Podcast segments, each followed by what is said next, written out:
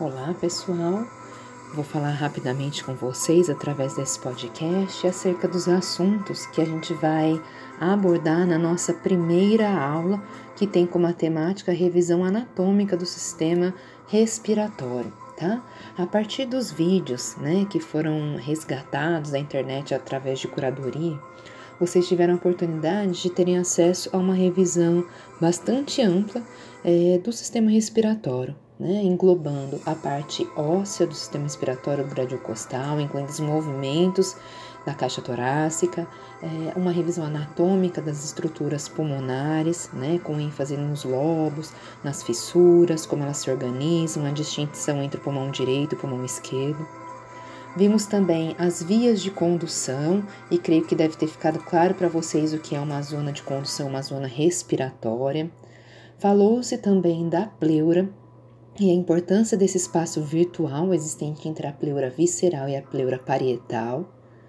Também falamos um pouquinho, né, através dos vídeos, da constituição do surfactante e o seu papel, bem como é, da constituição da camada do muco ciliar e seu papel na defesa do sistema respiratório, né? Então, a camada gel, a camada sol, é, que tem a sua consistência é, adequada, né, a partir da frequência do batimento ciliar.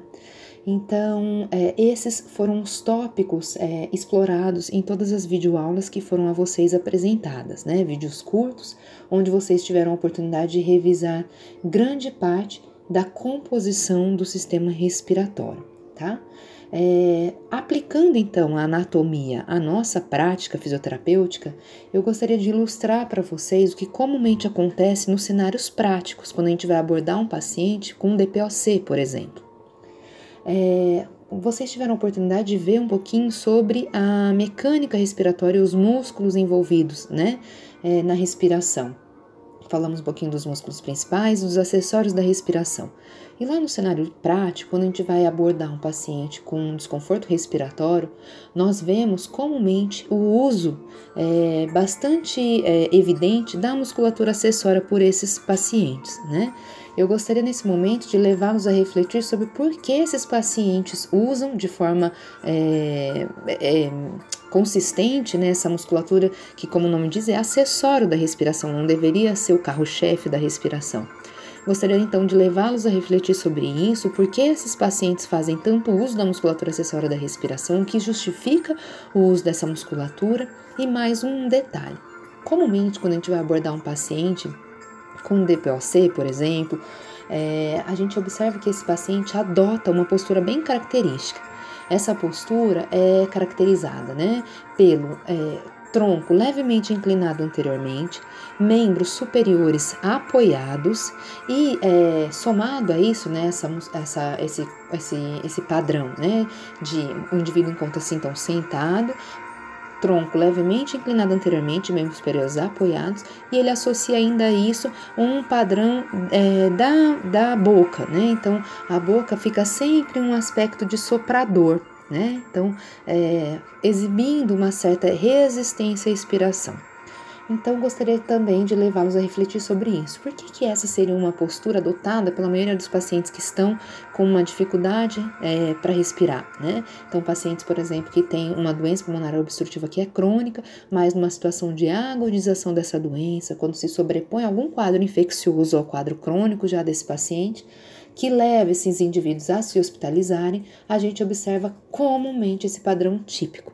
Daí eu gostaria que vocês me dessem uma explicação anatômica do porquê esses pacientes adotam essa postura. Para finalizar, gostaria também de falar um detalhe que não foi abordado em nenhuma é, das videoaulas que eu coloquei para vocês, que é sobre a inervação do músculo diafragma. É, esse músculo ele é inervado em cada uma dos seus lados, né, da cúpula, o diafragma é formado por duas hemicúpulas, é, pelo nervo frênico, que tem é, a sua origem nas raízes nervosas de C3, C4 e C5.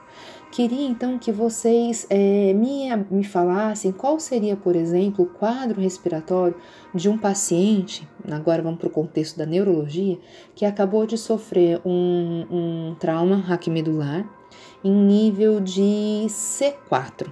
Como que vocês imaginam que vai estar o padrão respiratório desse paciente? tá? Vamos então ser mais ousado. Vamos falar então num paciente que tem um, um trauma medular em C2. A gente vai trabalhar de forma comparada então com esses dois perfis. Como, por, perfis, como que vocês acreditam?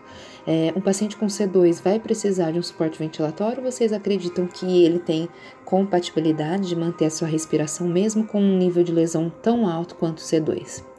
Então, é sobre isso que eu gostaria de repercutir com vocês quando a gente consegue aplicar a anatomia ao cenário do fisioterapeuta na prática clínica. Um abraço a todos e a gente vai discutir sobre essas dúvidas, essas inquietações que eu coloquei para vocês nesse áudio é, no nosso encontro presencial de tirar dúvidas, tá bom? Um abraço a todos.